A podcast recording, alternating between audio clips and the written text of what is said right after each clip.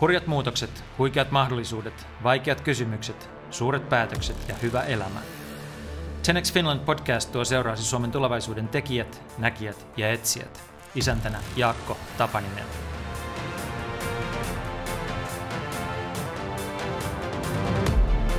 Leeni Peltonen irtisanoutui Kotilehden päätoimittajan paikalta oppiakseen nukkumaan paremmin ja kirjoittaakseen siitä kirjan, jonka nimeksi tuli Valvono, kun unet on oppinut.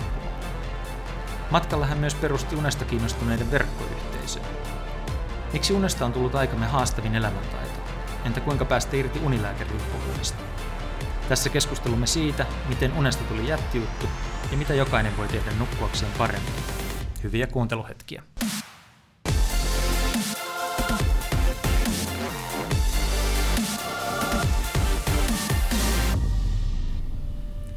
Leeni Peltonen, tervetuloa ohjelmaan. Kiitos, kiitos. Me puhutaan tänään pääasiassa unesta, mutta taustatetaan ensin hieman, eli kerrotaan kuka sä oot. Sä olit Kotilehden päätoimittaja ja sitä ennen olit Suomen Kuvalehden toimituspäällikkö. Miten susta tuli journalisti? No se on se työ, mitä mä oon tehnyt koko aikuisikäni käytännössä, se ainoa ammatti, minkä oon opiskellut. Että mä lukiossa päätin, että mä haluan toimittajaksi ja niin mä sitten tulin toimittajaksi, kesätoimittajaksi ensin paikallislehteen ja Tampereelle opiskelemaan ja sitten sit aika nopeasti mä aloin tehdä aikakauslehtiä. Et se oli jotenkin sen ihan, että oikeastaan muutaman kesän vaan mä olin sanomalehdissä ja sitten mä jo hyppäsin niin kuin aikakauslehtipuolelle ja siitä sitten tuli mun varsinainen niin kuin työura journalismissa. Silloin lukiossa oliko se joku tietty asia, kokemus, joka sai sut innostumaan journalismista ja toimittajan työstä? Vai hiipikö se jotenkin? Mitä se tapahtui? Niin kuin lukeminen ja kirjoittaminen on aina ollut niin tosi tärkeä, että semmoinen niin kuin oma tapa, missä niin kuin elää siellä sanoissa. Ja mä olen oikein sellainen tyypillinen lukutoukkatyttö, joka luki ihan kaiken ja koko ajan luki, kirjoitti, innostui kirjoittamisesta ja niin kuin nautti siitä tunteesta, että kun osaa ilmaista jotain. Ja sitten mä en muista sitä niin kuin täsmälleen, että mikä sitten, että se ei ole mikään yksittäinen lehti tai niin kuin mikään yksittäinen tapahtuma, vaan yhtäkkiä mä vaan tajusin, että no tämähän se on. Et toinen vaihtoehto oli psykologia, että sitä mä olisin toisaalta halunnut kanssa opiskella. Millaista oli olla Kotilehden päätoimittaja? Kotiliesihan on vähän niin kuin semmoinen kunnon suomalaisen käsikirja, että miten niille, kun mä ajattelen Kotilietä, niin mä ajattelen itse omaa isoisääni, joka oli kirkkoherra Varsinais-Suomessa.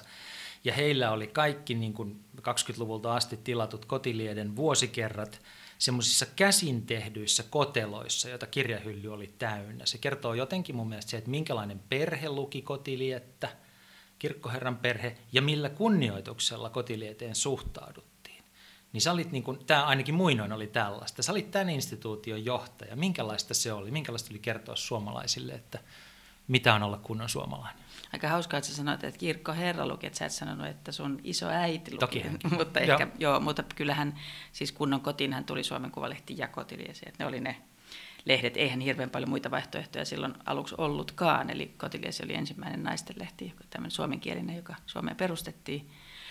Millaista sitä oli vetää, niin kyllä totta kai se, niin kuin se historia ja se valtavan vahva instituutio siellä takana, niin oli se iso, kyllä se niin kuin leimasi sitä ja leimaa edelleenkin sitä brändiä, vaikka se on ihan nykyaikainen naistenlehti tällä hetkellä ja oli senkin ajan, kun mä sitä vedin.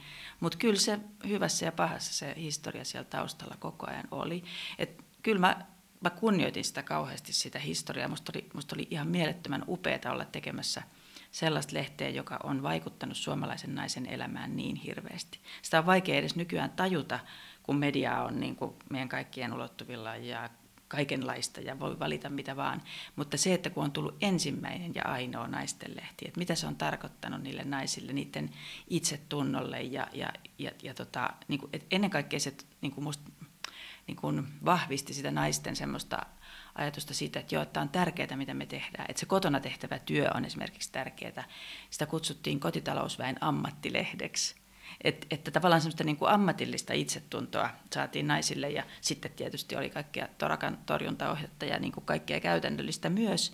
Ja sitten kauheasti niin kuin ulkomailta juttua, että näin syödään Englannissa tai näin Egyptissä kaivetaan muumioita esiin. Että niin kuin ihan niin kuin yleistä kulttuuria Että tavallaan ikkuna maailmaan myöskin naisille. Mutta tämä oli tietysti sitä vanhaa aikaa. Sitten alkoi tulla muitakin lehtiä, eikä se sitten ollut enää niin ainutlaatuinen, mutta oli se siinä laajuudessaan, suuruudessaan, että kun sitä luki sitten niin valtavan niin kuin iso joukko suomalaisia naisia.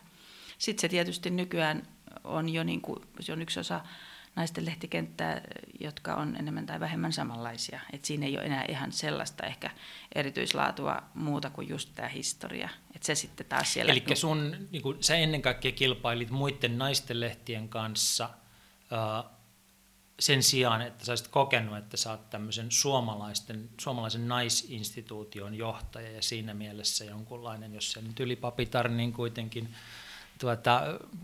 puheenjohtaja jossain systeemissä, jossa sun tehtävä on kertoa suomalaisille naisille, miten se itsetunto pysyy kurissa ja miten koti ja työelämä sovitetaan yhteen ja niin edelleen. Koit sä, että sä oot auktoriteettiroolissa? Joo, totta kai siis onhan kyllä tällaisen ison lehden päätoimittajan aina auktoriteetti ja Kotiliedessä oli oma tietty niin kuin klanginsa tässä mielessä, mutta ei se asema enää ihan niin yksinvaltias voinut olla just sen takia, että ei kaikki naiset, eikä varsinkaan nuoremmat naiset enää lue Kotiliettä, ei ne tiedä edes mikä se on, eikä ne välttämättä tiedä sitä historiaa, eikä ei se asema ole enää sama, mutta osalle lukijoista toki oli, että sit kun, varsinkin kun lähtee Helsingistä pois, niin kun me käytiin jollain niin oli tämmöisiä lukijatapahtumia ja kiertueita, niin varsinkin siellä niin tajus sen, että miten edelleen se on tärkeää, että jos joku tuli niin kuin pyytää nimmaria, niin se oli aika kova juttu. Wow.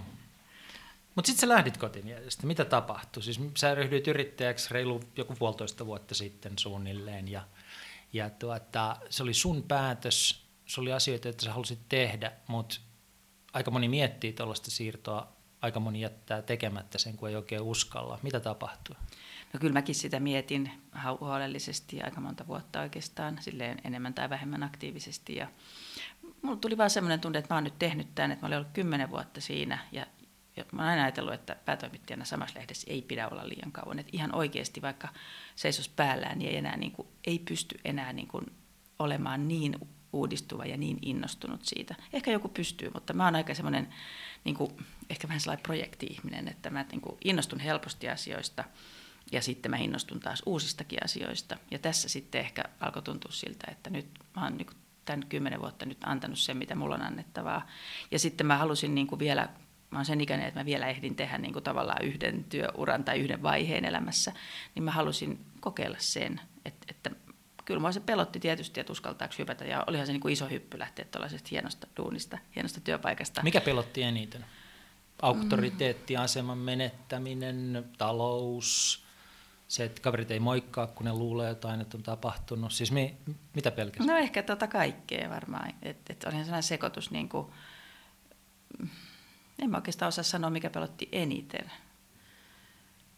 Ehkä se, että ei löydäkään sitä omaa uutta juttua. Et sitten huomaakin, että apua, että mitä, että mä oonkin menettänyt jotain sen sijaan, että mä saan jotain uutta tilalle. Ehkä se pelotti eniten. Liikutaan nyt kohti tätä päivän varsinaista teemaa, eli hyvää unta, kuinka Suomi nukkuu. Valvoit sä paljon tämän sun ratkaisun kanssa ennen kuin sä teit sen? No kyllä mä valvoin, joo.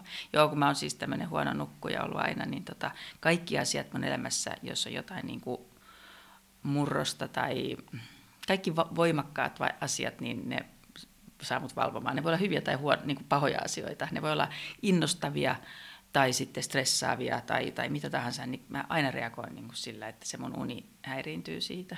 Siis tarkoittaako sitä, että se on sun tapa reagoida, kun joku reagoi silleen, että se tarvii tupakan tai alkoholia tai jollakin menee vatsa sekaisin, niin joo. Sä kanavoit sen silloin, just näin, että mulla on harvoin vatsa kipeä, mulla on harvoin selkä kipeä tai pää. Että se uni on se mun heikko kohta selvästi. Tämä on ilmeisesti ollut aina, siis sulla on ollut tämä ongelma vaikka kuinka kauan. Joo, kyllä mä oon niin kuin lapsena jo ollut semmoinen niin ainakin herkkäuninen, että ei nyt voi unettomuudesta puhua, mutta kyllä mä muistan ihan jo niin kuin kouluaikana, siis varmaan niin kuin silloin oli vielä keskikoulu, niin ehkä keskikoulun alaluokilla tai siinä niin että mä saatoin. En mä varmaan koko yötä valvonut, mutta kuitenkin, niin kuin, että uni ei ollut itsestäänselvää silloinkaan. Ja se liittyi myös just johonkin, että oli niin innostunut jostain tai sitten stressasi jotakin tulevaa. Sitten sä, jos mä oon ymmärtänyt oikein, teit päätöksen, että sä haluat kerta kaikkiaan niin kuin tarttua tätä ongelmaa sarvista. Sä haluat tehdä sille jotain. Missä järjestyksessä nämä asiat tapahtui? Siis sä halusit lopettaa unilääkkeiden käytön ja löytää toisia tapoja nukkua paremmin.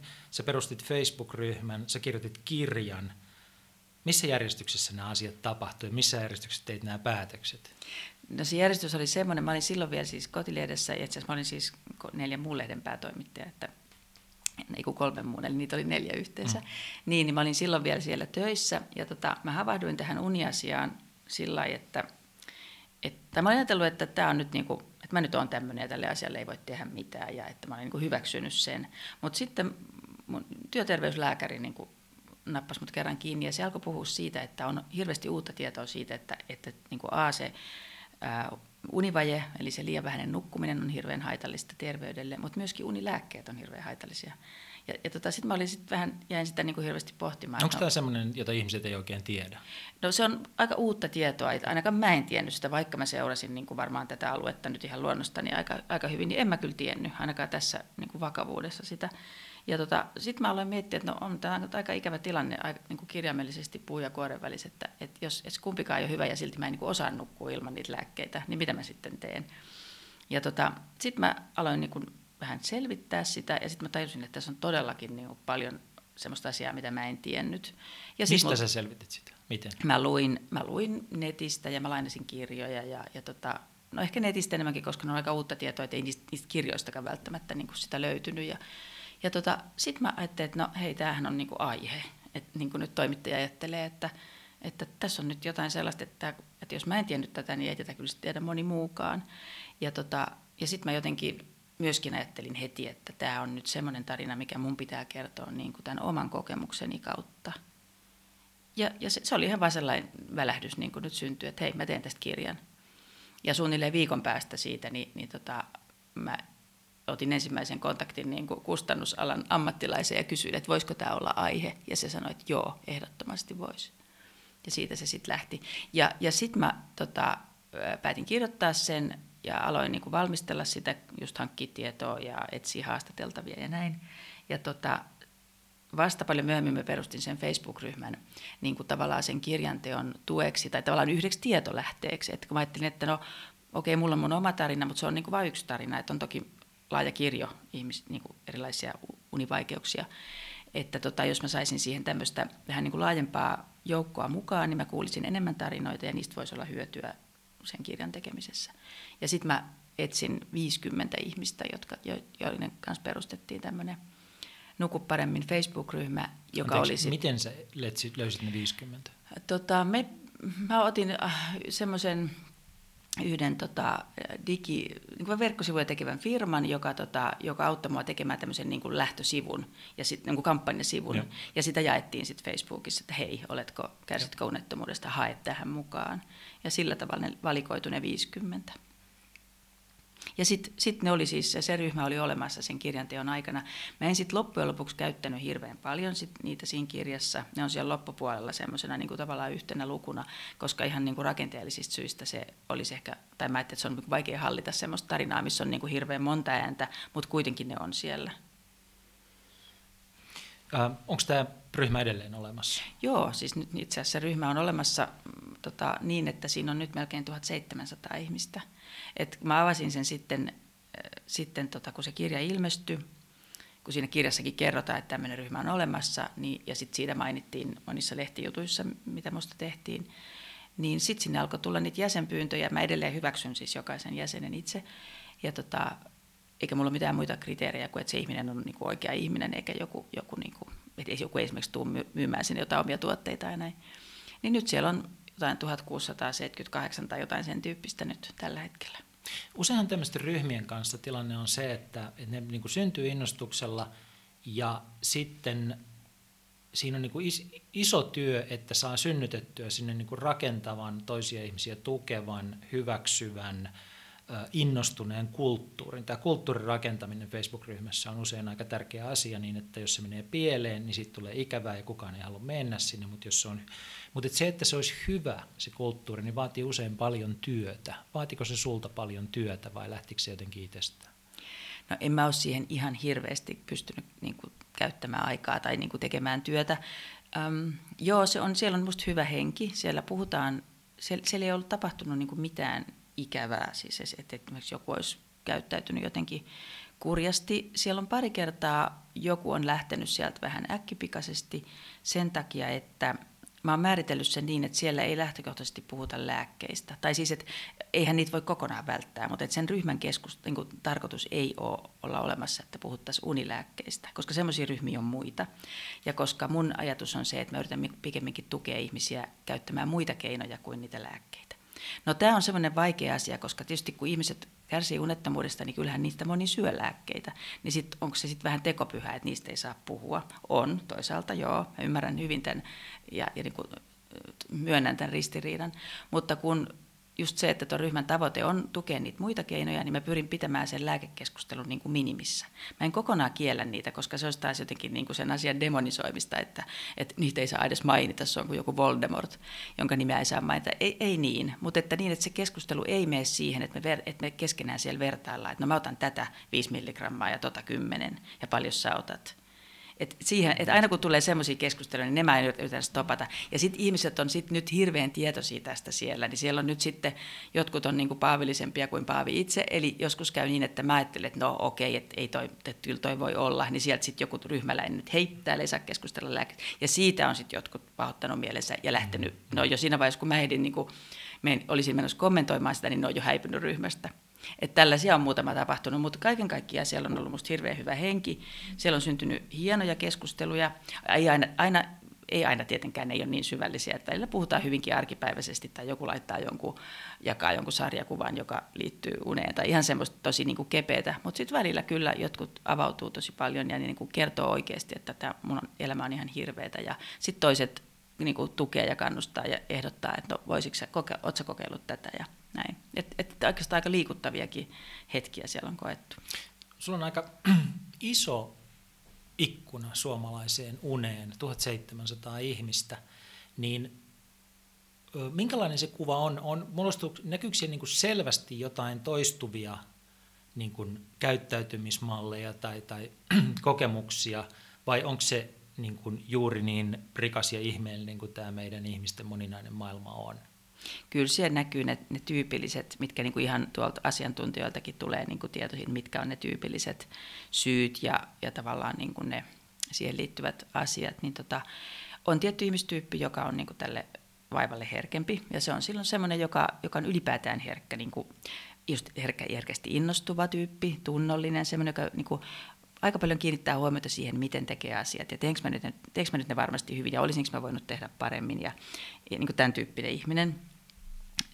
Eli ne ei ole mitään sellaisia huithapeleita, että ihan sama tai että mennä porskutetaan eteenpäin. Ne ei ole sellaisia, vaan ne on semmoisia kuin minäkin, että niin kuin haluaa tehdä ne asiat hyvin, mitkä tekee. Ei välttämättä ajattele, että pitäisi olla täydellistä tai mitään semmoista. Eli nämä ei ole niitä jännittäjiä, nämä ei ole välttämättä niitä. Voi ne olla niitäkin. Varmasti siinä on sitäkin, että ihmisiä, jotka oikeasti stressaa. Täydellisyyden tavoittelijoita. Niin kuin, tavallaan joo, mutta tavallaan ei. Nämä ei välttämättä, miten nyt sanoisin, ei se, että jotain asiaa stressaa, niin välttämättä ei sitä haluakaan tehdä täydellisesti, mutta jostain syystä siihen liittyy joku sellainen lataus, että se on niin kuin itselle jotenkin tärkeä tai sitten kokee suurta vastuuta siitä ympäristöstä. Et se on ehkä enemmän, että miettii kauheasti niitä, niin kuin, että miten muut ihmiset voi tässä mun ympärillä ja miten mä voisin niitä auttaa. Et hirveän usein siellä tulee keskusteluja siitä, että kun stressaa vaikka lasten asioita, tai sitten on tietysti muita ihmissuhteita, joita miettii. Herkät ihmiset, jotka kantaa huolta muiden asioista, huolehtii muista ihmisistä, joo. Niin mahdollisesti, joo. Joo. Se on yksi ihmistyyppi. Ja sitten semmoisia niin kuin elämäntilanteita, niin stressi on suurin unettomuuden syy niin kuin ylipäätään. Et mikä se sitten kenelläkin on? Et onko se sitten työ tai onko se vaikka vanhenevat vanhemmat tai pienet lapset? Et pienet lapset tietysti niin kuin se elämänvaihe altistaa unettomuudelle ihan niin kuin siksi, että ei vaan saa nukkua, koska lapset herättelee. Ja sitten jos on sen tyyppinen, niin kuin mulla esimerkiksi kävi näin, että kun on herkkäuninen ja sitten on niitä lapsia, jotka herättelee, niin sitten tavallaan se sotkee sen oman unen ihan lopullisesti. Ja eikä saakaan niin kuin enää kiinni siitä. Sitten kun lapset on jo kasvanut ja ne ei enää herättele, niin ei pääse enää siihen semmoiseen niin kuin rauhalliseen uneen. Et mulle kävi sillä tavalla, ja hirveän moni kertoo sitä samaa. Tuohon kun sit sotkee vähän ulkomaanmatkoja, aikaeroja ja sopivasti alkoholia. Niin. Joo, Joo, noi kaikki vaikuttaa. Ja alkoholi on kyllä yksi sellainen, että niin kuin nyt ehkä suomalaisessa keskustelussa ylipäätään, niin se on vähän silleen tabu, että musta tuntuu, että sitä ei ihmiset ihan niin kuin... Onko lääkkeistä helpompi keskustella kuin alkoholista? No ei, okay. Ei unilääkkeistä kyllä ole, siinä on ihan omat tabunsa, mutta alkoholi silleen, että varmaan moni ei niin kuin ihan suostu myöntämään, miten paljon se häiritsee unta. Et koska sitä ei halua myöntää, koska on kiva juoda viiniä, mustakin on kiva juoda viiniä. En mä haluaisi... Niin kuin myöntää tai niin kuin uskoa sitä, että se 2 lasia voi todellakin häiritä. Mulla on, kun se tekee sen, niin mulla on niin kuin pakko hyväksyä sen, näin se on. Hypätään hetkeksi isoon kuvaan ja kohta mennään niin kuin ihan käytännön tasolle, mutta isosta kuvasta vielä semmoinen kysymys, että mikä on sun käsitys siitä, miksi unesta on tullut niin valtavan iso juttu? Ainakin mä elän mielestäni maailmassa, jossa kaikki puhuu unesta, kaikki niin kuin erilaiset self-help-gurut puhuu siitä, erilaiset yritysvalmentajat puhuu siitä, Arianna Huffington rakentaa kokonaisen uuden uran sen varaan ja niin edelleen. Uni. Mitä tapahtui? Miksi unesta tuli niin keskeinen asia? No se on oikeastaan hassua, että siitä ei ole aikaisemmin tullut. Että jos ajattelee, miten hirveästi me on puhuttu ravinnosta ja liikunnasta viimeiset siis 100 vuotta. Ja me kaikki tiedetään ihan kauheasti siitä, miten pitäisi liikkua. Me tehdään paljon asioita sen eteen, että me liikuttaisiin oikein ja me pidetään huolta siitä. Ja me vielä enemmän me puhutaan ravinnosta. Siitähän vasta on tullut niin kuin uskonto, että syödä oikein, mitä pitää syödä, mitä ei missään tapauksessa saa syödä. Niin elämän niin kuin, ja hyvinvoinnin kannalta uni on yhtä tärkeä. Itse asiassa jopa tärkeämpi kuin liikunta, jos ajattelee, että ihminen voi säilyä hengissä niin, että se ei liiku ollenkaan. Se ei kyllä voi hyvin, mutta se säilyy hengissä, sitä voidaan pitää hengissä. Mutta ihminen ei pysty säilyä hengissä, jos ei se nuku. Eikö se ole jotain sellaista, että jos on 13 päivää nukkumatta, niin kuolee? Joo, mutta siis syömättä voi olla 20 päivää. Syömättä voi ihan hyvin olla, joo. Siis ei nyt tietenkään loputtomasti, mutta okei, nestettä tarvii, mutta ei välttämättä ruokaa. Ja ei ole pakko liikkua, hengissä säilyy. Mutta jos kokonaan riistetään uni, siis tätä koetta ei ole ihmisillä tietenkään luonnollisesti voitu tehdä, mutta rotilla on tehty, niin se on noin 2 viikkoa, kun ne kuolee semmoiseen yleismyrkytykseen. Eli tämä, mitä univaje just vaikuttaa elimistössä, niin se on tosi mielenkiintoista. Se niin kuin pitää yllä semmoista tulehdustilaa. Jo ihan niin kuin pienikin univaje itse asiassa näkyy noissa veriarvoissa semmoisena matala-asteisena tulehdustilana, joka sitten taas altistaa monille sairauksille. Ja siksi se univaje on muun muassa niin haitallista. Mutta edelleen, miksi me sun mielestä nyt tässä ajassa ollaan niin innostuttu unesta? Niin, eli kun aikaisemmin tämä liikunta ja ravinto oli jo tullut tavallaan meille selväksi, niin nyt se on vaan niinku sit looginen seuraus on siitä, että seuraava iso aihe on uni. Boksi, johon pitää saada rasti. Niin, ja sitten se, että ihmiset on myöskin sit varmaan havahtunut ihan itsekin kokemuksistaan huomaamaan, että ne ei voi hyvin, jos ne ei nuku hyvin. Ja sitten kun tiedetään sen yhteys sekä liikuntaa että ravintoa että näihin sairauksiin, että tieto on tässä tapauksessa niinku tässäkin tapauksessa lisännyt tuskaa. Tuo kuulosti aika hurjalta, että tuommoinen univaje on myrkytystila, ja sitten sitä myrkytystilaa hoidetaan toisella myrkyllä, eli lääkkeellä. Kerro, miten sä pääsit irti lääkkeistä? Oliko se tämmöinen cold turkey-juttu, eli kerralla poikki ja sitten koitetaan selviytyä, vai hidas niin kuin annoksen vähentäminen tai placebojen nauttiminen, millä tavalla se tapahtui sulle? Ei ole ihan yhtä vastausta, mutta siis mä söin unilääkkeitä 20 vuotta, mutta en joka ilta, en missään tapauksessa. Mulla oli lähipiirissä ihminen, jonka mä olin nähnyt, että mihin se voi johtaa, että kun on niin kuin kokonaan unilääkkeiden varassa. Ja se oli niin pelottava, siis se on niin kuin totaalista addiktoitumista. Ja mä halusin sitä välttää kaikin voimin, eli mä niin kuin alustasti varoin niitä unilääkkeitä. Mä söin niitä, koska mun oli pakko. Mä en olisi varmaan selvinnyt mun niin kuin ruuhkavuosista ja tuosta tietyistä stressaavista elämänvaiheista ilman niitä. Mutta mä pidin siinä kauhean tiukan kontrollin, että mulla oli sellainen oma systeemi, että mä en ota peräkkäisinä iltoina. Koska mä huomasin, että jos mä otan vaikka 3 iltana peräkkäin unilääkkeen, niin sitten mä valvoin jo sen seuraavana yön, koska mä en saa sitä sitten 4:ntenä yönä. Niin sitten mä tein niin, että mä en ota kuin 2-3 kertaa viikossa ja enkä peräkkäisinä iltoina. Ja aina se sama annos, että mä en koskaan niin kuin suostunut antamaan itselleni lupaa ottaa enempää, koska siinähän pikkuhiljaa kehittyy sellainen toleranssi, että tavallaan sitä tarvitsisi enemmän, jos se olisi säännöllisesti. Ja näin mä sitten pärjäsin sen 20 vuotta, että tavallaan mulle ei tullut niitä hankalia vaiheita, että tarvii enemmän ja pitää vaihtaa lääkettä, koska se ei enää tehoa, kuten siinä niin helposti käy. Mutta miten mä sitten sen lopetin, niin kun mä tein tätä kirjaa ja tutustuin sitten, sain hirveästi tietoa näistä erilaisista lääkkeettömistä hoitokeinoista ja niin mä aloin sitten vaan kokeilla niitä ja pikkuhiljaa ne jäi pois, että ei mulla ollut mitään semmoista, että mä vedän ne vessanpöntöstä kaikki alas ja sitten mä en enää ikinä käytä.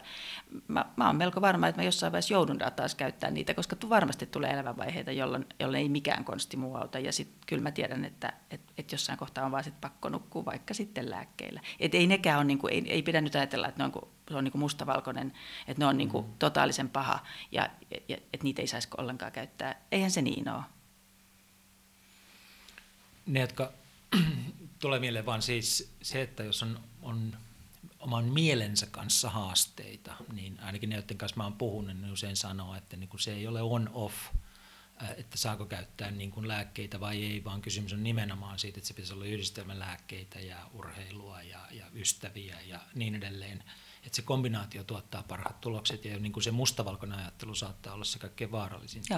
Joo, se on ihan sama tässä, että niin kuin mä sanoin aikaisemmin, että ei pidä demonisoida niitä, että ei pidä tehdä niistä lääkkeistä nyt sitten semmoista mörköä, jota ei missään tapauksessa niin kuin voisi käyttää. Mutta ongelma on se, että miksi niistä unilääkkeistä tulee ongelma on, että kun ne on tarkoitettu niin kuin lyhytaikaiseen käyttöön, mutta ne jää päälle, ne reseptit jää niin kuin, ja niitä uusitaan ja ihmiset sitten syö niitä vuosikausia ja ne ei enää auta siihen alkuperäiseen ongelmaan. Ne itse asiassa pitää yllä unettomuutta, koska se ei enää... Niin kuin, koska se unilääke poistaa ahdistusta, se on sen tyyppisiä, ne on siis benzodiazepiinia tai niiden tyyppisiä lääkkeitä, eli ne vaikuttaa keskushermostoon. Ja ne poistaa sen ahdistuksen ja silloin se, että ei saakaan sitä lääkettä, aiheuttaa niin suurta ahdistusta, että se ylläpitää sitä kierrettä. Ja oikeastaan ei enää välttämättä siihen itse unettomuuteen edes auta. Se kirjoitit tuohon kirjaan semmoisen jakson, jossa kuvaat, mitä kaikkea meidän päässä tapahtuu tämän unen ympärillä. Mua kiehtoi hirveästi se ajatus, että siellä on semmoinen portti, joka päästää niin kuin kaikenlaista taas elämää läpi päiväsaikaan, ja sitten se portti pitäisi saada illalla kiinni. Vieläkö sä muistat, miten tämä niin kuin tavallaan aivokemiallisesti, fysiologisesti menee tämä nukahtamisprosessi, kun me yritetään nukahtaa, niin mitä meidän päässä tapahtuu? Joo, se on talamusportti, josta sä puhut. Se on. Nytpä on tietysti vähän heikoilla jäillä, en ole mikään aivotutkija, mutta yritän selittää sen oikein, niin kuin mä oon sen ymmärtänyt. Eli se on tosiaankin, niin kuin aivoihin virtaa kaikenlaisia aistimuksia eri aistien kautta, ja päivällä sitä tavaraa tulee sen portin kautta todella paljon, ja sitten yksi edellytys nukahtamiselle on että se portti sulkeutuu, eli että ei tule aistimuksia, että silmät on kiinni, on hiljasta ja silloin se on niin kuin edellytys sille, että sä pystyisit nukahtamaan, että aivot ei saa niitä ärsykkeitä. Mutta sitten siellä puhutaan myös tämmöistä keinulaudan heilahduksesta, joka on se, kun sä nukahdat. Hän et itse pysty havaitsemaan sitä, kun sä nukahdat. Se vaan yhtäkkiä nukut. Ja se keinulaudan heilahdus liittyy siihen, että kun on univajetta, eli kun ei ole nukkunut, niin kertyy unipainetta, joka on tavallaan se kyky nukahtaa. Siihen liittyy erilaisia välittäjäaineita ja se on niin kuin tosi monimutkainen systeemi, mistä kaikesta mitä kaikkea se unipaine tarkoittaa. Mutta ihan niin kuin maalaisjärjellä ajateltuna, että kun sä et ole nukkunut, niin sulla kertyy, kun sä oot nukkunut vaikka, oot herännyt aamulla, niin illalla sulla on kertynyt riittävästi unipainetta, että sä voisit nukahtaa uudelleen. Sen takia esimerkiksi päiväunet, jos otat niin kuin liian myöhään illalla päiväunet, ne vie sulta sen unipaineen kärjen tavallaan pois. Sulla ei olekaan nyt sitä kykyä nukkua niin kuin normaalisti olisi. No se keinulaudan heilahdus on sitä, että kun sitä unipainetta tulee riittävästi, niin jossain kohtaa se unipaine painaa enemmän kuin ne tarpeet pysyvät hereillä. Esimerkiksi maallikon kielellä ajatella, että se unipaine ikään kuin heilauttaa sitä keinulautaa ja se keinulauta heilauttaa sen portin kiinni. No voi se varmaan oikein sanoa, mä en osaa sanoa, onko toi oikein, mutta nämä on niin kuin kaksi tietyllä tavalla kaksi edellytystä sille, että sä pystyt nukahtamaan. Ja tämä talamusportti tai se, että aivoihin tulee ärsykkeitä, niin sitten tämmöisellä herkällä ihmisellä, joka on altis reagoimaan ärsykkeisiin, sisäisiin tai ulkoisiin, että esimerkiksi mä oon hirveän herkkä äänille ja valolle, niin jos huone on liian valossa, niin on vaikea nukahtaa siksi, että se ärsyke pitää mua hereillä. Kuuloaistimukset on yksi juttu, mutta sitten sisäiset ärsykkeet. Eli että mun aivot on ylikierroksilla, mulla tulee niinku ajatuksia päähän, vaikka mä oon hirveän väsynyt. Ja sen takia mun talamusporttini ei sulkeudu, koska se niinku itse itseään niinku käynnissä. Mennäänkö ihan nyt käytännön tasolle? uni on edelleen jonkunlainen mysteeri, vaikka me noin paljon siitä tiedetään. Mä tiedän, että sä et ole lääkäri, ja lääkärilläkin olisi vaikeaa antaa niin kuin semmoisia lopullisia vastauksia yhtään mihinkään, mutta sä oot kuitenkin etsinyt vastauksia, niin puhutaan niistä. Mitkä on niin kuin, ensinnäkin hyvän unen pahimmat viholliset? Meillä voi olla sitä painetta, mutta sitten me yhtäkkiä se paine ei kuitenkaan saa meitä nukkumaan. Mitä tapahtuu? Mitkä on ne asiat, mitä pitää niin kuin ehdottomasti välttää, jos haluaa nukkua hyvin? No siis se, tavallaan se ylivireystila, joka liittyy esimerkiksi stressiin. Eli että vaikka on väsynyt, niin ei saa sitä ajatusvirtaa poikki. Tämä on varmaan semmoinen aika tuttu tunne joka ikiselle ihmiselle joskus. Ja toiset on sitten sille alttiimpia kuin toiset. Että vaikka kuinka nukuttaisi, niin silti sun, niin kun, just kun sä oot nukahtamassa, niin sulta putkahtaa vielä joku ajatus päähän. Se liittyy ehkä siihen päivään, joka on takana, tai seuraavaan päivään, tai johonkin asiaan, joka vaivaa mieltä. Siis sehän on oikeastaan niin kuin tosi luonnollista, että jos on joku iso pohdinta päällä, joku suuri murhe tai suuri kysymys elämässä, niin se, että sitä pohtii nimenomaan yöllä silloin, tai illalla, kun rauhoittuu, kun pitäisi käydä nukkumaan, niin silloinhan just on tavallaan tilaa sellaisille ajatuksille, jotka mieltä vaivaa. Mutta tämä ylivireystila, jos se jää päälle, niin se pitää yllä myös tiettyjä tämmöisiä stressihormoneja, jotka sitten taas kiihdyttää sitä elimistön niin kuin hermostoa, ja että se on semmoinen kierre. Eli ylivireys pitäisi saada poikki. No tämähän on sitten tietysti riippuen, mistä se ylivireys johtuu, niin siinä on tietysti erilaisia keinoja. Mutta iltaan pitäisi rauhoittua, siihen unelle pitäisi antaa niin kuin aikaa, että ei voi... On niin kuin tyhmä ajatella, että mä teen töitä vaikka viimeiseen asti ja suoraan sitten nukkumaan ja pitäisi pystyä nukahtamaan. Harva pystyy tähän. Eli että niin kuin tavallaan yksi, mitä pitäisi ilman muuta tehdä, niin rauhoittaa sitä iltaa. Antaa sen unen, niin kuin, antaa sille unelle oma tila. No tämä on yksi asia, ylivireystila. Sä kysyt, että mitkä kaikki unta häiritsee. No se ylivireystila on se kaikista tärkein. No sitten se, että jos päivällä ei ole riittävästi niin kuin aktiivisuutta, niin sekin voi olla ongelma. Tylsän päivän jälkeen. Nimenomaan. Aivot ei ole saanut tarpeeksi virikkeitä, ne ei ole niin kuin väsynyt. Entäs kroppa? Onko se sama juttu siis, jos ruumissa ei ole riittävän väsynyt, eli ei ole tullut semmoista tervettä, lihakset ei ole terveellä tavalla väsyneitä, niin ilman muuta se on huono juttu unen kannalta. Ja esimerkiksi vanhuksilla tämä on se tyypillinen tilanne, eli päivässä on liian vähän virikkeitä. Jos makaa sängyssä koko päivän eikä tee mitään, niin ei varmasti nukuta illalla hyvin. Eli että niin kuin riittävä määrä, sopiva määrä aktiivisuutta, ei liikaa. Fyysinen aktiivisuus on ehdottomasti hyvä juttu unen kannalta. Siis liikunta on kaiken kaikkiaan niin kuin on hyvä juttu unelle, paitsi että sitä ei saisi harrastaa liian myöhään, koska siitäkin jää se ylivireystila päälle. Että sullahan on jo niin kuin adrenaliinia veressä ja se pitää sut niin kuin virkeänä, jos niin kuin harrastat liian tuommoista aktivoivaa tai liian rajua liikuntaa niin kuin lähellä nukkumaan menoa. Et siinäkin se ajoitus on tosi tärkeä. Mites sitten nämä näytöt, joita meidän elämä on täynnä tänä päivänä, niin yksi tärkeä trendi on, tai semmoinen nouseva juttu on se, että pitäisi jättää kännykät viereiseen huoneeseen ja meillä on viimeisen tunnin tai kahden aikana ennen nukkumaan menoa ja pitäisi niinku katsella minkälaisia näyttöjä, ainakaan taustavalastoja näyttöjä. Joo, se on siis, tämä liittyy tähän melatoniinin eritykseen, eli melatoniini on tämmöinen kehon oma pimeä hormoni, joka liittyy just tähän nukahtamiseen, se edistää nukahtamista, sen talamusportin sulkeutumista ja kaikkea tätä. Eli se sininen valo, jota näissä digitaalisissa laitteissa on semmoinen aallonpituus, joka aivoille kertoo, että nyt on päivä, koska se on se sellainen valo, jota on päivällä, päivän valossa. Ja aivot tulkitsee sen silloin niin, että aha, nyt on päivä, nyt pitää valvoa, ja melatoniinin eritys häirittyy siitä, jolloin se itsessään se sininen valo on huono juttu, mutta ehkä mä ajattelisin, että kyllä että ehkä vielä tärkeämpää sille, tai vielä suurempi haitta sille nukahtamiselle on kyllä se sisältö, mitä sieltä ruudulta katselee, että sen sinisen valonkin voi suodattaa pois, siihen olemassa erilaisia äppejä ja kalvoja ja ties mitä. Silmälaseissakin saattaa olla semmoinen kalvo, joka suodattaa sitä sinistä valoa, mutta kyllä mä ajattelen, että se, mitä sinne aivoihin virtaa, niin kuin se sisältö niistä näytöistä, niin se on ehkä sitten, se saattaa olla suurempi este nukahtamiselle.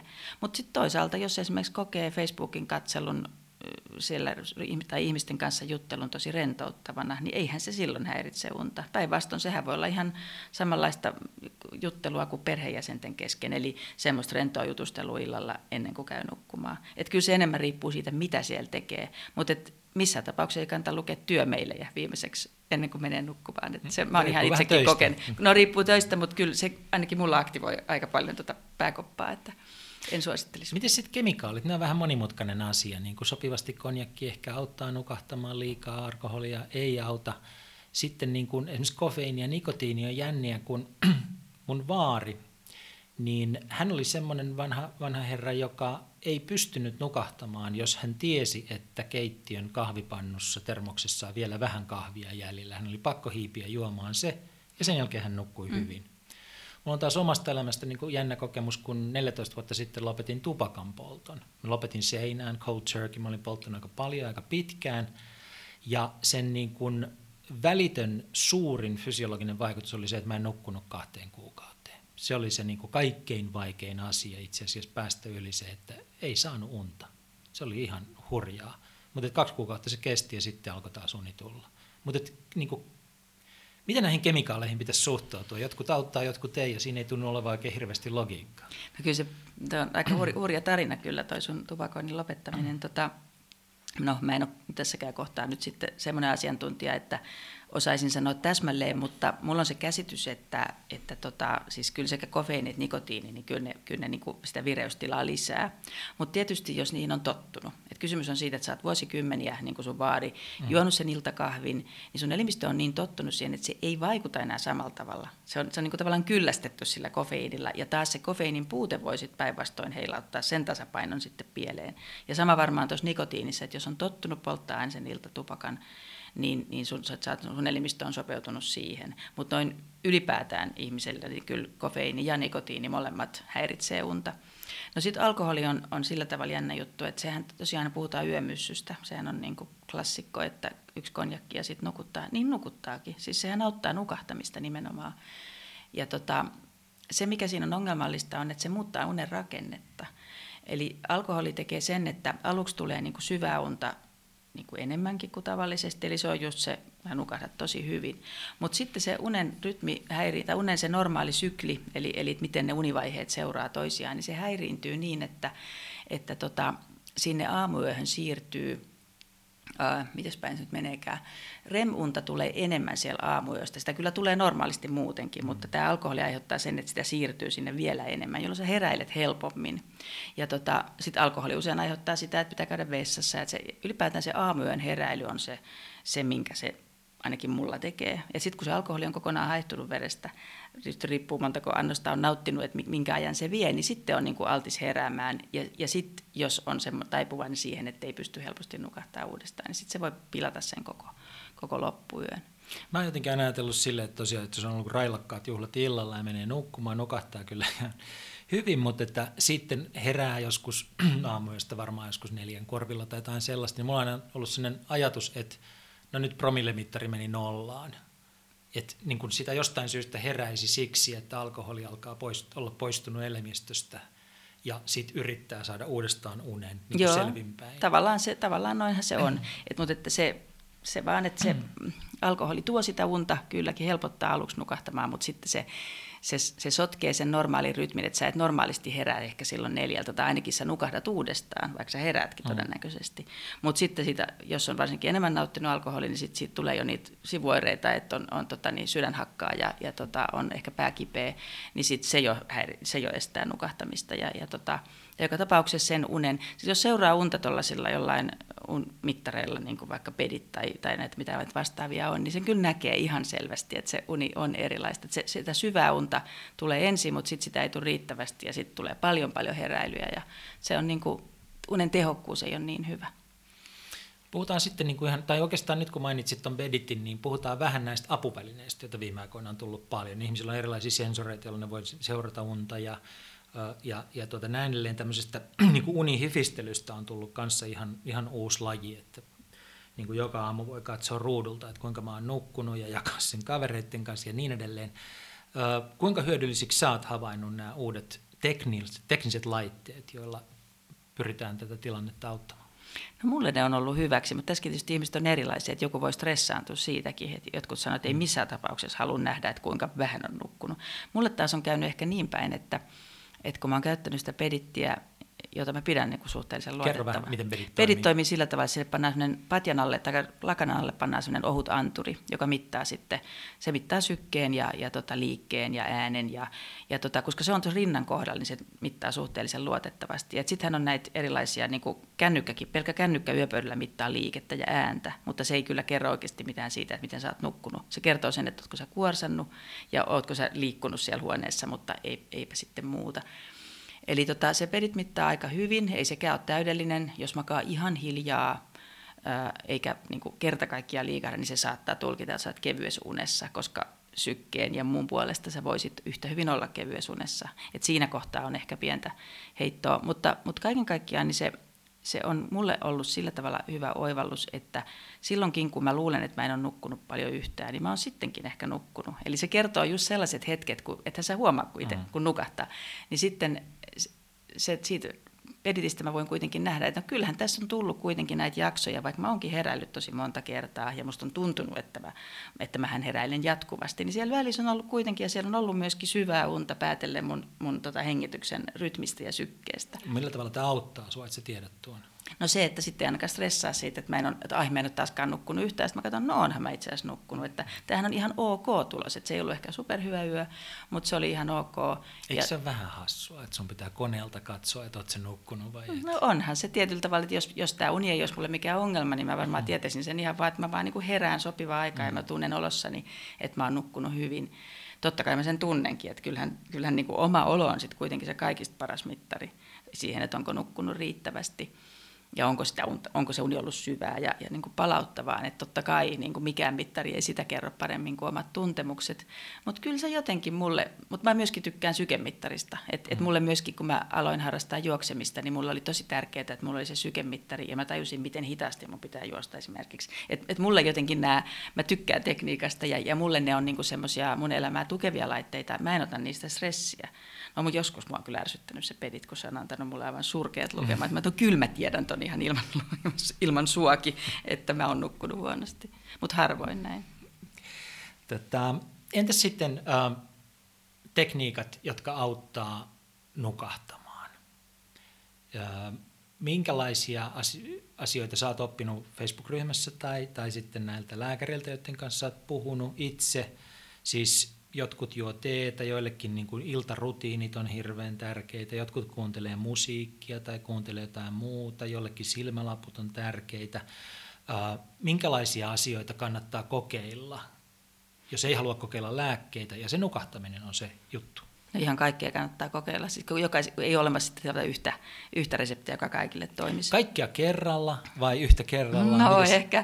No ehkä yhtä kerrallaan tai sillä tavalla, että ehkä jokainen tietääkin, että mikä on oma itselle se heikko kohta. Että mulle esimerkiksi korvatulpat on tosi tärkeitä, että mä oon niin herkkä äänille, että mä oon niin tottunut, mä oon niin kuin ihan niin kuin assosioin sen nukkumisen niin korvatulppiin, että kun mä laitan tulpat korviin, niin silloin käydään nukkumaan. Että se on jo ihan, että vaikka mä nukkusin yksin, ne olisi ihan hiljasta, niin mä laitan ne korviin. Ja. Eli mulle esimerkiksi ne on ollut tosi tärkeät, mutta kaikkihan ei niin kuin tykkää ollenkaan niistä, ne ahdistaa tai tuntuu pahalta, niin sitten tietenkään ei. Jos on vaikeuksia nukahtaa, niin sitä illan rauhoittamista kannattaa miettiä tosi paljon, että mitä se elementtejä siinä illassa on sellaisia, jotka niin kuin ehkä pitää sitä vireystilaa yllä. Että mulle tekee hyvää se, että mä käyn iltakävelyllä, ja se on sellaista, se ei ole sit kuntokävelyä, se on semmoista hidasta lampsimista. Mä ihan vahingossa huomasin tänne, että tämä auttoi, se kerta kaikkiaan laskee mun sykeet, että mä pystyn sit, vaikka sit sillä peditillä tai jollain muulla sykemittarilla näkemään sen, että se oikeasti tekee sen. Ja se oli mulle semmoinen iso oivallus, että ahaa, että iltakävely, vanha kunnon iltakävely, siinä on tietty pointti. Jos on semmoinen ihminen, jolla verensokeri laskee herkästi alas, niin kannattaa ilman muuta syödä joku iltapala. Et sitäkin voi testailla, että mikä on se, ettei tule ainakaan herää nälkäisellä yöllä. Sitten no mulle lukeminen on se mun iltarutiini. Jokaisella on tietysti, onko se sitten musiikin kuuntelu vai mikä se on. Mulle lukeminen on niinku ehdottomasti rauhoittavin asia. Et sen näkee kaikista mittareista ja se on ollut mulle aina semmoinen niinku iso osa elämää, että on tosi vaikea käydä nukkumaan missään, jos mulla ei ole jotain luettavaa. Ja se on se on semmoinen niin kuin mun rutiini, että, niin, että ei mun tarvitse lukea montaa sivua, niin mulla alkaa jo nukuttaa ja se toimii niin kuin aina.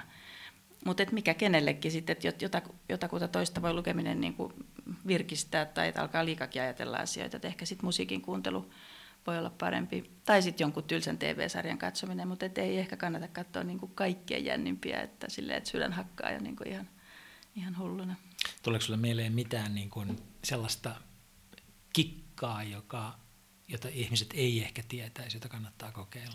No yksi sellainen vähän hassu juttu on se, että aina sanotaan, että pitää laittaa villasukat jalkaan. Ja minua ärsytti se ihan kauheasti niin kuin aikaisemmin, että no niin, just joo, että varmaan nyt villasukilla hoidetaankin mun uniongelmat kuntoon. No ei tietenkään niillä hoidetakaan, mutta siihen liittyy ihan tämmöinen fysiologinen fakta, jonka mä opin tätä kirjaa tehdessä, että kun ihminen alkaa kun elimistö alkaa valmistautua siihen uneen, niin ruumiin lämpö laskee. Oikeastaan se nukahtaminen ei ole mahdollista ennen kuin tämä koko kehon ruumiin lämpö laskee. No se ei taas laske, jos ääreisverenkierto on sillä tavalla huono, että niin kuin nämä ääreisosat pysyy kylminä. Eli jos jalat ja kädet on kylmät, niin se keskivartalon ruumiin lämpötila ei laske.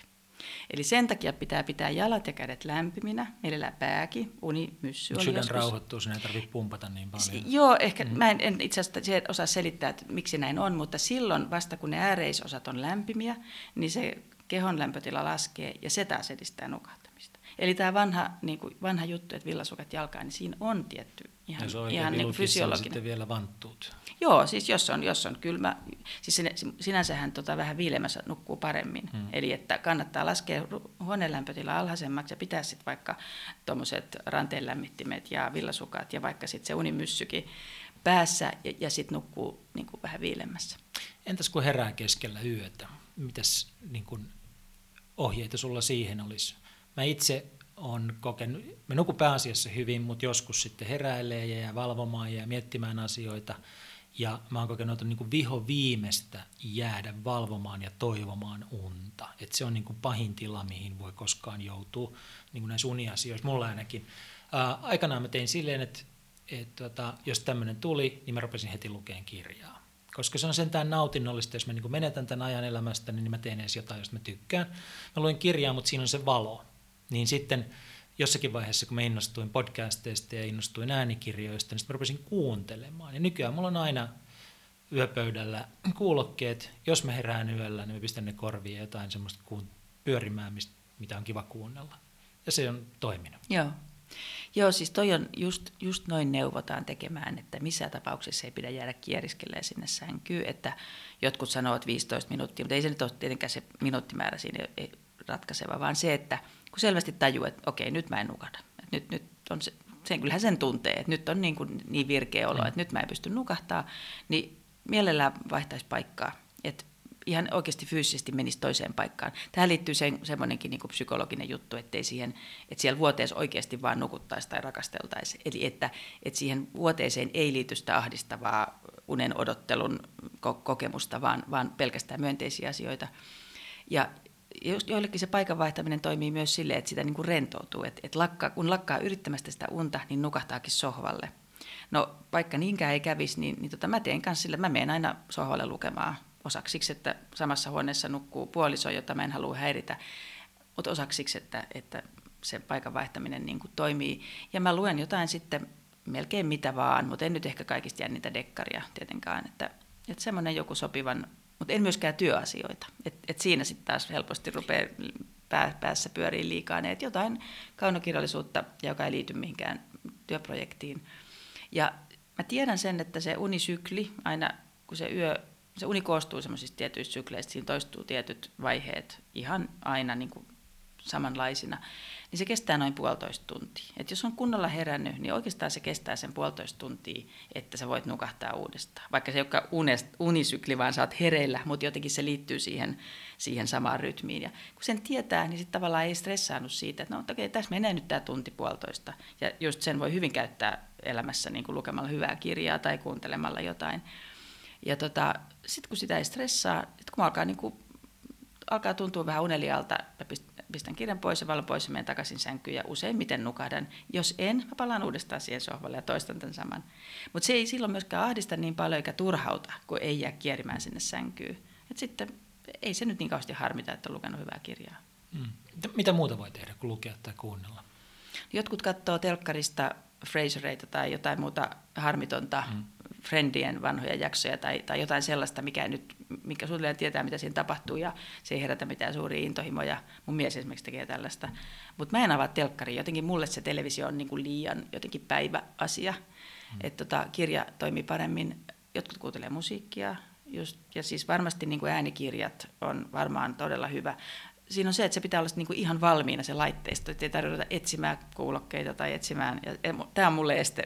Mä en ole niinku varautunut siihen niin hyvin, että mulla olisi aina siinä sängyn vieressä sitten se kuunneltava kirja, mutta toki voisi olla. Miten semmoiset vanhat temput, että juodaan lämmintä maitoa tai jotain tämmöisiä? No se ei siinä sinänsä varmaan se lämpö ehkä rentouttaa vatsaa ja jollekin se toimii. Ja sitten ainahan se, mihin uskot, niin se toimii, että kyllä mä oon kuullut mitä ällistyttävimpiä konsteja, että joku laittaa jonkun suolakipon sängyn alle ja sen mielestä se auttaa nukkumiseen. Fine, jos se auttaa, niin mikä mä oon sanomaan, että se ei auta. No vielä tähän niin kuin tämän jakson loppupuolelle niin sellainen kysymys, että miten niin kuin määrä ja laatu, missä suhteessa ne on näissä uniasioissa? Kun aina välillä kuulee niistä ihmisistä, jotka nukkuu 4 tai 5 tuntia yössä ja mielestään nukkuu tosi hyvin ja sitten ne jaksaa. Se on kai niin kuin henkilökohtaista, mutta et voiko näissä asioissa, sitten toisaalta niin kuin kuulee nykyään kaikkialla, että pitäisi nukkua se 8 tuntia.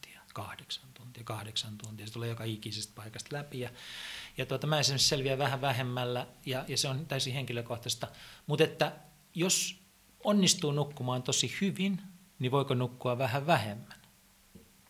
No ensinnäkin se unen tarve on tosiaankin hyvin yksilöllistä ja se on ihan geneettistä. Eli että sun on koodattu tietty unen tarve, joka on sulle ominainen ja se joillakin, siis kyllähän se vaihtelu on aika suurtakin, että joillakin voi riittää vaikka 6 tuntia ja joku tarvii 10 tuntia. Ja se on aika iso ero.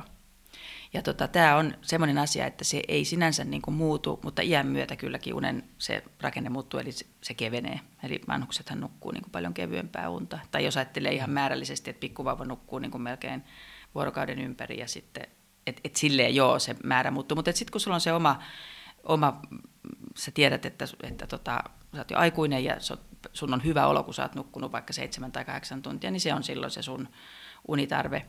Ja mutta se, että voiko sitä sitten, niin kuin, onko unen laadulla väliä, niin on. Koska se että siellä tulee ne kaikki unen vaiheet, kun niillä on kaikilla oma tehtävänsä. Niillä on niin kuin esimerkiksi aivojen kannalta ihan niistä jotakin jo tiedetään, että esimerkiksi syvässä unessa syvää unta tarvitaan siksi, että siihen vain silloin on mahdollista muistiin painaminen. Ja tämmöinen muistin konsolidoituminen, eli tärkeät asiat erottuu vähemmän tärkeistä, ja ne painuu sinne kestomuistiin.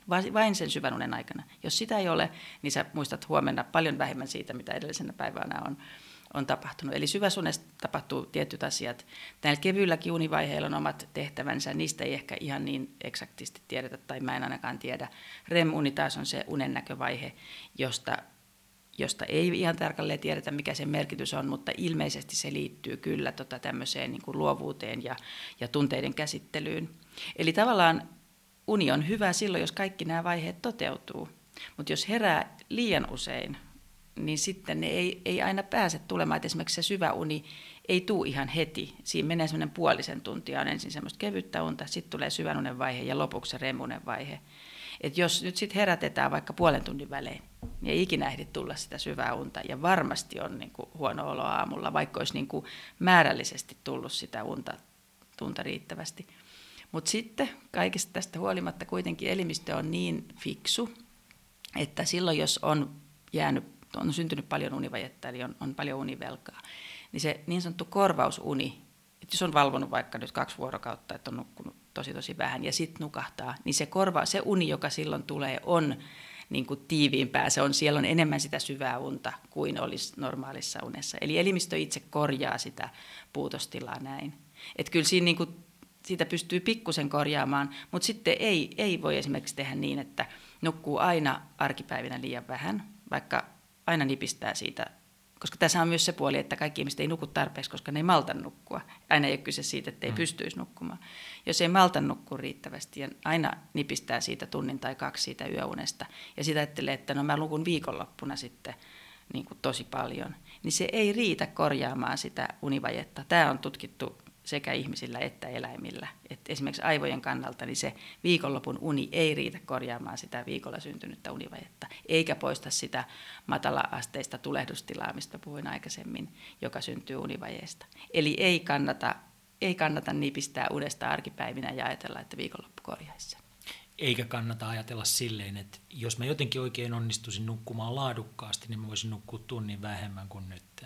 Mutta miten sä, noin voisi ajatella, mutta miten sä varmistaisit, että se laatu toteutuu, että sä et voi kuitenkaan itse päättää, että mä nukun nyt, mulla on nyt syvää unta.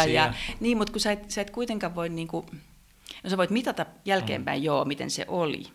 Yeah. Mitä näet ehkä sieltä, että joo, tässä oli nyt syvää unta ton ja ton verran, mutta kun se vaatii sen tietyn, sen 1,5 tuntia, sä et pysty nopeuttamaan sitä tai tiivistämään. Tämmöistä on kyllä, aivotutkijat on kokeillut semmoista, että pystyisikö ne aikaistamaan sen syvän unen vaihetta. Siinä on tehty semmoisia jänniä juttuja, että semmoisella, kun ne näkee aivoista, että nyt se on kohta tulossa se syvän unen vaihe, niin joku pieni äänimerkki tai pieni tökkäsy, jolla saataisiin aikaan semmoinen aivoissa semmoinen... miksi tämän sanoisi, että se aalto tulisi aikaisemmin, niin tätä on tutkittu. Oletko törmännyt sellaiseen, mä en muista missä on törmännyt, mutta joka tapauksessa, että ei nukuta pitkiä jaksoja kerralla, vaan nukutaan semmoisissa lyhyissä pätkissä ympäri vuorokauden. Ja sillä tavalla voi ilmeisesti elää aika pitkään. Joo, siis kyllähän uni on kulttuurisidonnainen juttu. Eli kyllähän, no eihän nyt lähiesimerkki sillä, että Etelä-Euroopassa on ollut aina siesta. Eli tavallaan unes, että on ollut vuorokaudessa 2 ihan selkeitä unijaksoa, on se yö ja sitten on päiväunet. Ja sanotaan, nämä tällaiset kulttuuriantropologit on tutkinut tai tulkinnut, että miten ihmiset on nukkunut niin kuin ennen sähkövaloa, niin väitetään, että tämmöisessä agraariyhteiskunnassa ennen sähkövaloa niin olisi nukuttu, niin kuin puhutaan kaksivaiheisesta unesta.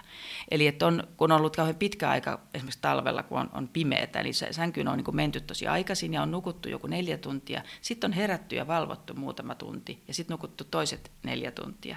Ja tämä on, tämä on tullut minua vastaan useistakin tutkimuksesta, että näin näyttäisi olevan. Miksi? Niin siitä tietysti keskustellaan, että onko tämä joku elimistön luonnollinen rytmi nukkua 2 osassa. Jotkut on sitä mieltä, että on. Jos taas zoomataan tähän isoon kuvaan nyt tämän unikeskustelun lopuksi, niin tämä unen puute, niin varmaan joku voi sitä kutsua epidemiaksi ja niin edelleen, mutta sillä on konkreettisia ongelmia ainakin turvallisuusnäkökulmasta, että ihmiset, jotka on semmoiset, vai ihan siis me kaikki, tai suuri osa meistä ajaa autoa, silloin se on vaarallista. Jotkut meistä on suurta huolellisuutta vaativissa tehtävissä, jossa ei saisi olla väsynyt. Mutta sitten on ihan vaan se, että ihmiset on töissä väsyneitä, eikä jaksa tehdä töitänsä, ja se on, sit siihen voi laittaa rahasumman, jos haluaa. Mutta jos käännetään tämä niin päin, että kiinnitin huomiota siihen, että sanoit, että se oli työterveyslääkäri, joka sanoi sulle, niin ikään kuin työnantajan näkökulmasta, mitä työnantaja tai työterveys voi tehdä sen eteen, että ihmiset nukkuisivat paremmin? Esimerkiksi alkoholiongelma on sellainen, johon työpaikalla ei millään uskalleta puuttua. Uskalletaanko uniongelmiin puuttua, jos joku on aina väsynyt? Ei varmaan kovin helposti, kyllähän se on hirveän henkilökohtainen asia, että jos kysyt toiselta, että miten sä nukut, voit kysyä tietysti tolleen kepeästi, mutta silleen, että esimies kysyisi alaiselta, että miten sä muuten nukut, niin se voitaisiin kokea aika, kun uni on kuitenkin se privaatissa, se on siellä kotona tapahtuva asia ja tavallaan se ei kuulu työnantajalle, mutta tietysti työkyky kuuluu työnantajalle tai sillä on hyvinkin paljon merkitystä ja siitä paljon puhutaan, niin kyllä mun mielestä se voisi kuulua enemmän. Se ei ole työnantajan vastuulla, mutta et kyllä siitä huolta voisi kantaa ja voisi tavallaan rohkaista ottamaan puheeksi sellaisia asioita, että jos siinä liittyy ongelmia tai voisi kannustaa ihmisiä pitämään huolta unestaan. Et sitä kautta ehdottomasti työterveyshuolto voisi hyvinkin, koska puhutaanhan siellä paljon muutakin terveysvalistusta, puhutaan painosta ja liikunnasta ja ravinnosta ja näin, niin ehdottomasti uni kuuluisi sinne ja valitettavasti siellä ilmeisesti sitten on välttämättä riittävästi asiantuntemusta kuitenkaan. Onko se asiantuntemus vai uskallus, joka puuttuu tässä asiassa, ottaa sitä asiaa? Mä luulen, että se on kyllä asiantuntemus. Ei tämä ehkä kuitenkaan niin hankala asia ottaa puheeksi, mutta ehkä se, että ei ole keinoja. Että jos ne keinot on lähinnä ne unilääkkeet, koska kyllähän jos nyt ihminen menee lääkärille valittaa unettomuutta, niin kyllähän se nyt varmasti niin kuin 99% niin se lähtee sieltä vastaanotolta unilääkäreseptin kanssa. Eli kun ne keinot on ollut tähän asti vaan se, ja sitä tietämystä ei ole vielä niin kuin riittävän laajalle, että mitä muita keinoja voisi olla. Niin, luuletko sä, että meille tulee niin kuin jatkossa tämmöisiä palveluita, niin kuin luomuunipalveluita, eli jos nukut huonosti, niin lääkkeiden sijasta voit valita toisenlaisia vaihtoehtoja, musiikkia tai jonkunlaista terapiaa tai mitä nyt näitä ikinä voi olla, mutta että keinoja. Joo, ilman muuta luulen, että tämä just niin kuin säkin sanoit, että tästä unesta puhutaan niin paljon ja tämä on nyt niin kuin havahduttu tähän ongelmaan ja tiedostettu, että tämä on, että me ei nukuta tarpeeksi ja että sille asialle kuitenkin voisi tehdä jotain, niin kyllä mä ilman muuta odotan ja luulen, että näin tulee käymään, että siitä tulee työterveyshuollon osa, siitä tulee ehkä ihan tämmöisen perusterveydenhuollonkin neuvontapalvelu, johon ihmiset sitten osaa hakea apua paremmin ja niitä toivottavasti sitten siihen on niin kuin apua tarjolla. Yksi luomulääke, josta me ei puhuttu, josta kuulee aika usein, on meditaatio. Ihmiset sanoo, että meditaatio pieni niin kuin jakso aamulla ja illalla niin auttaa merkittävästi tässä uniongelmassa. Onko sulla kokemusta tai tietoa tästä? Joo, siis meditaatio, jooga, mindfulness, kaikki nämä.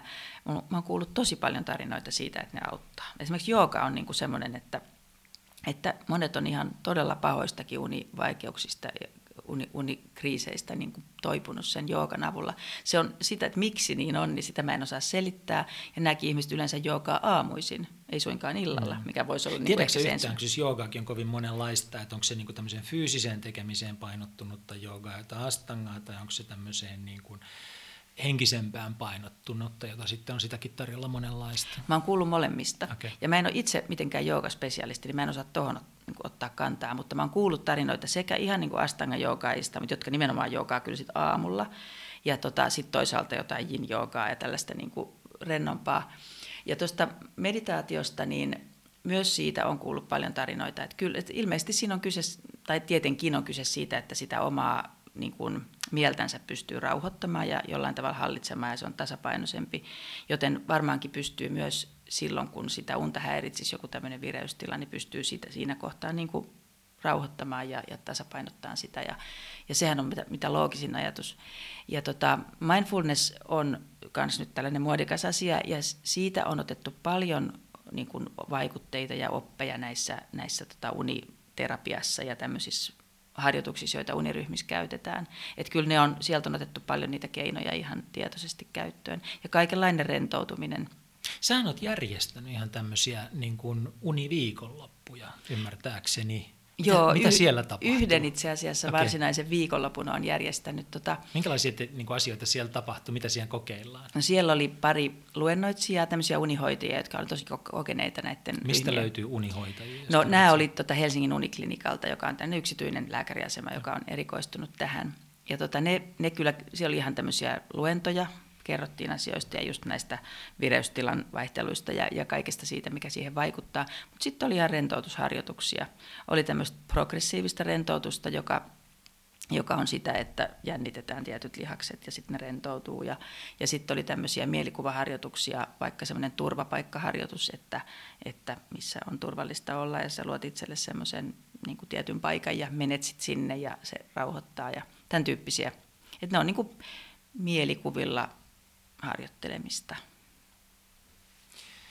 Otetaan tähän loppuun vielä 3 kysymystä, joilla ei ole niin kuin välttämättä mitään tekemistä unen kanssa, vaan otetaan ihan muista asioista, mutta vähän kertoo, että minkälaiset asiat sua innostaa tällä hetkellä. Mainitsin joku semmoinen verkkopalvelu, tietokoneohjelma, saitti, joku asia internetissä tai tietokoneella, jota sä huomaat, että sä oot käyttänyt yhtäkkiä enemmän kuin aikaisemmin, josta sä oot innostunut? No, mulla tuli nyt mieleen semmoinen yksi meditaatiopalvelu kuin Headspace. Joo. Joka on, mä en ole nyt mikään ihan niin kuin varsinainen suuri sen käyttäjä, mutta kuitenkin mä otin semmoisen niin kuin kokeilu 10 kertaa ilmaisen ohjelman, ja ne oli kauhean kivoja, ne oli semmoinen vähän hippiääninen mies puhuu siellä rauhallisesti, ja mä kuuntelin niitä 10 kertaa 10 minuuttia niitä juttuja, ja mä tykkäsin niistä tosi paljon, ja mä mietin, että mikä tässä nyt oli erilaista, kun mä oon kokeillut paljon muitakin mindfulness-harjoituksia ja ties mitä. Mutta se ehkä, että kun se oli niin helppo, se kynnys sen, niin kuin siihen tarttumiseen oli tosi matala, että kun se oli vaan se 10 minuuttia, ja se oli mulla niin kuin puhelimessa se pääsy sinne, ja kuulokkeet nyt oli aina mukana, niin se oli jotenkin tosi helppo se 10-minuuttinen, ja sitten kun se oli niin miellyttävä, se ei niin kuin vaatinut multa mitään suurta. Se oli vaan just sellainen pieni breikki arjessa, ja mä tein sen usein sille alkuillasta, joskus myös aamulla, joskus myös yöllä, kun mä valvoin, kokeilin erilaisia. Ja siitä mä tykkäsin tosi paljon, ja mä sitten jopa harkitsin, että mä olisin oikein tilannut sen, mutta en mä sitten jostain syystä sitä tehnyt, mutta sitten jäi mulle semmoinen, että ton mä voisin ehkä niin kuin ostaa. Aika moni ilmeisesti ostaa, siis se on hyvin nopeasti kasvava yritys tällä hetkellä. Viimeinen tieto, jonka mä kuulin, oli se, että niiden niin kuin liikevaihto olisi jo jossain $50 miljoonaa kohdalla, että se on ollut suosittu. Sun kirjasi on Valvomo, kuinka unet on oppi nukkumaan. Älä mainitse sitä, mutta mainitse, että mitä muuta kirjaa olet mainostanut ystävillesi viime aikoina ja miksi? Joku semmoinen, mikä olisi tehnyt vaikutuksen. Sä mainitsitkin jo Arianna Huffingtonin nimen, eli tällainen mediakuru ja hieno, niin kuin kiinnostava nainen kaiken kaikkiaan. Niin häneltä on ilmestynyt sellainen kirja kuin Thrive. Sitä ei ole suomeksi tietääkseni käännetty. Mä löysin sen muutama vuosi sitten Amerikassa käydessäni ja luin sen ahmien ja olen lukenut sen muutaman kerran sen jälkeenkin. Se on jotenkin... Se innostaa mua ihan hirveästi. Mikä se kirja. Idea on? Se puhuu niin kuin ihmisen hyvinvoinnista. Siinä on itse asiassa tämä uni aika keskeisenä. Hän kertoo siinä oman tarinansa, miten hän havahtuu unen puutteeseen. Ei siksi, että hän kärsisi unettomuudesta, vaan siksi, että hän ei just malttanut nukkua. Ja kärsi ihan hirvittävästä univajeesta ja löysi itsensä verilammikosta, kun oli pudonnut portaista ja kaatunut. Ja oli itse sitä mieltä, että univaje oli tämän onnettomuuden syy. Ja se sai hänet sitten niin kuin havahtumaan. Ja tämä koko kirjan idea on se, että miten ihminen... Niin kuin miettii elämänsä uusiksi ja tekee semmoisia niin kuin arvovalintoja, että elämän niin kuin kukoistus paranee ja että hän voi paremmin. Ja se oli jotenkin mulle tosi tärkeä kirja. Liittyykö se lopulta sitten siis tavallaan se, minkä sä saat siitä siihen, että sä rupeat miettimään omia arvovalintoja vai? Joo, kyllä. Siitähän siinä on kysymys, että tavallaan peilaa itseään niihin asioihin, mitä hän siinä pohtii omassa elämässään. Ja kuitenkin aika samanlaista mediatyötä ja perhettä ja paljon kaikkea. Huffington Postin perustaja, mutta jätti juuri Huffington Postin ryhtyä keskittyäkseen näihin Thrive-asioihin. Nimenomaan, sieltä voi löytyä uusi ura. Ilmeisesti iso juttu. Ihan vihoviimeiseksi, minkälainen on Leeni Peltosen hyvä viikonloppu Suomessa? Mitä siihen kuuluu?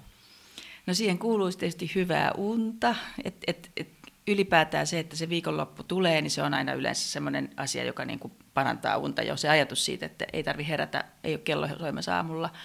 Ja että hyvä uni toivottavasti. Sitten mä teen ihan mielelläni vähän töitäkin viikonloppuna. Se ei ole niin kuin mulle ongelma, kunhan se on sellaista niin kuin riittävän lepposaa, eikä ettei ole mikään deadline painamassa heti maanantaina päälle. Siihen kuuluu ehdottomasti perhettä ja läheisiä ihmisiä. Onko sillä väliä, onko se kaupungissa vai maalla se viikonloppu? No mieluummin maalla, että kaupungissa tuppaa nuo työt kuitenkin tulemaan ja se arki ikään kuin siihen painaa. Missä päin Suomea on sun maalla? Se on Luumäellä, se on tuolla Itä-Suomessa tai sitten Heinolassa, siellä on toinen paikka, mutta enimmäkseen siellä Luumäellä, niin kyllä jo pelkästään sinne meneminen on sellainen niin kuin viikonloppuriitti. Mä sanoin mun miehelle muutama vuosi sitten, että olen yhtäkkiä huomannut, että musta on tullut maalle menoihminen. Mä en ole koskaan ennen ymmärtänyt, että miksi kaikilla on kauhean kiire aina sinne maalle perjantaina, niin että pitää töistäkin niin kuin kiirehtiä pois. Mutta nyt mä ymmärrän, musta on tullut maalle menoihminen. Nyt me lopetetaan tämä haastattelu tai keskustelu ja päästetään sut maalle. 1000 kiitokset, Leeni. Mahtavaa. Kiitos.